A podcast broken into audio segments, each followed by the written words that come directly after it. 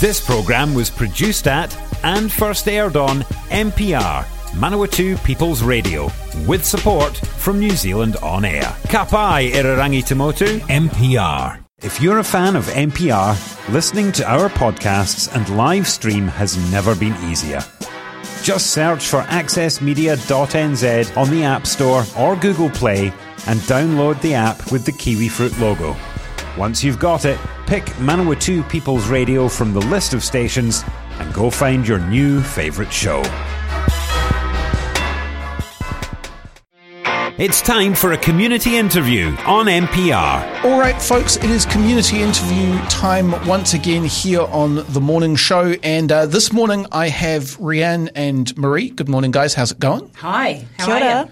Uh, doing very well, thank you. Um, so, uh, this morning, what we're talking about is. Uh, I was going to say a show, but it's kind of like two shows at once. Correct. That are that are coming up at the Globe starting from the eighth of September. Now, one of these people have quite probably heard of. That's the Vagina Monologues, which um, are reasonably famous as far as um, bits of theatre go. But the other one's called Coming First, which I understand is original. Come first. Come first, sorry, but but that's an original thing that's that's special for this time around. Correct. It's it's completely original and the world premiere technically. Fantastic, very cool. Um, it's about women's stories in the Manawatu. Mm-hmm. Yeah. Excellent. So so I guess that makes it a natural companion for the vagina monologues then. That's what we thought. Um, we we love the idea and the premise behind the va- vagina monologues and giving women's stories a platform, but we also wanted to bring it back to our community. You know, how can we ground it here in Palmerston North? Yeah, no, that's a really good impulse, and that's one I recognise uh, because I listen to lots of podcasts about you know things that are going on in the world, but you know the nature of media being what it is, mostly those come from the states, and so someone will say, "Here's what you don't understand about how this particular system works," and it's super interesting, but it's hard to know how it applies locally because obviously stuff is quite different in a lot of ways. So, yeah, that, that makes a lot of sense. I, I kind of want. So the Vagina Monologues is one of these pieces that's kind of more famous for existing than it is necessarily because people know what it's about. I so would I would agree with that. yeah, I, so I wonder if you could maybe give people a really short explainer and unpack that perhaps before we talk about Come First as well. Okay, I'll jump in here. Um, I'm one of the actors in the show. Um, how I would describe the Vagina Monologues is a series, if you imagine interviewing women from all walks of life um, on an international platform from Bosnia through to while it's an American script, there are some refugee stories and some really heartfelt stories from an elderly woman right down to a younger woman's experience with rape. And And a six year old. And and a six year old interview um, about what she sh- describing her vagina. So like just some of it is so funny. Some of it is is the reality and the shocking truth around um, genital mutilation and stuff. Like it covers everything, but in a really accessible way. So it's not something that you're going to walk away feeling damaged or traumatized by, but it's certainly the interviews have been taken verbatim um, and crafted into a beautiful piece of theatre. And so, and so, the show itself then is is essentially like a series of of monologues, um, or I, I suppose it's in the title, isn't it? The Yeah, vagina monologues, yeah. It's, it's it's so people essentially take turns to deliver those monologues. The the actors, Yep. yeah. And then there's some interesting choral in between bits. Cool, uh, fantastic. Well, so um, what can you tell us about about Come First? Um, is it is it also a sequence of monologues, or is it more uh, straightforwardly kind of theatrical? Okay, so come first. Um, we kind of wanted to break the pattern of monologues, so it's a lot more non-linear in its presentation, and it's more of a theatrical experience. So maybe as soon as you walk into the foyer, you'll see something start to happen to do with the show. So it's not necessarily like I'm walking in the doors, I'm sitting down, and I'm ready to watch the show. It'll it'll take you on a journey into the theatre with it. Um, and and um, I mean, can you can you tell us a bit about the the way that the show itself is is going to exist and the kind of kind of things that are going to happen in, in the course of it? Or would that be giving away too much? I don't want to give away too much, but what in the crafting of Come First, uh, what was focused on was literally the women who were in the room. Um, just things they wanted to share about their lives or they felt needed to have a voice in front of people so it could start a dialogue with other people or even just literally just moments in time of their life. So almost like tiny little scenes from their life. Yeah, like it's sort of uh, like a a series of kind of snapshots that you Yeah. could that you could take together as a sum to kind of create a larger yeah, picture. snapshots is a really just slice of life. And can I ask, was uh, because obviously this show was, uh, or this component of the show was was created especially. Was the the plan always to create a companion piece to go with the vani- uh, the vagina monologues as part of a, a larger experience, or was that a thing that just kind of seemed natural after you'd already done it? Um, so it kind of came about because I started a conversation with Poppy, who's the other um, co-director, co-producer alongside me, and we were really passionate about creating a space where any woman from any walk of life could come along into the room and have a safe space to share their stories. It, it did start with the vagina monologues, but given that plays only just over an hour long, we mm. felt like we had the space to add more to that.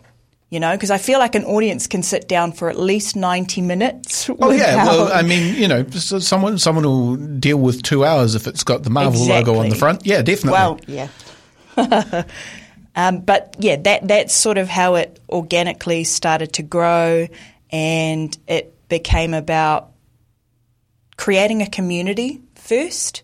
So when we held a call out, we didn't actually have auditions per se.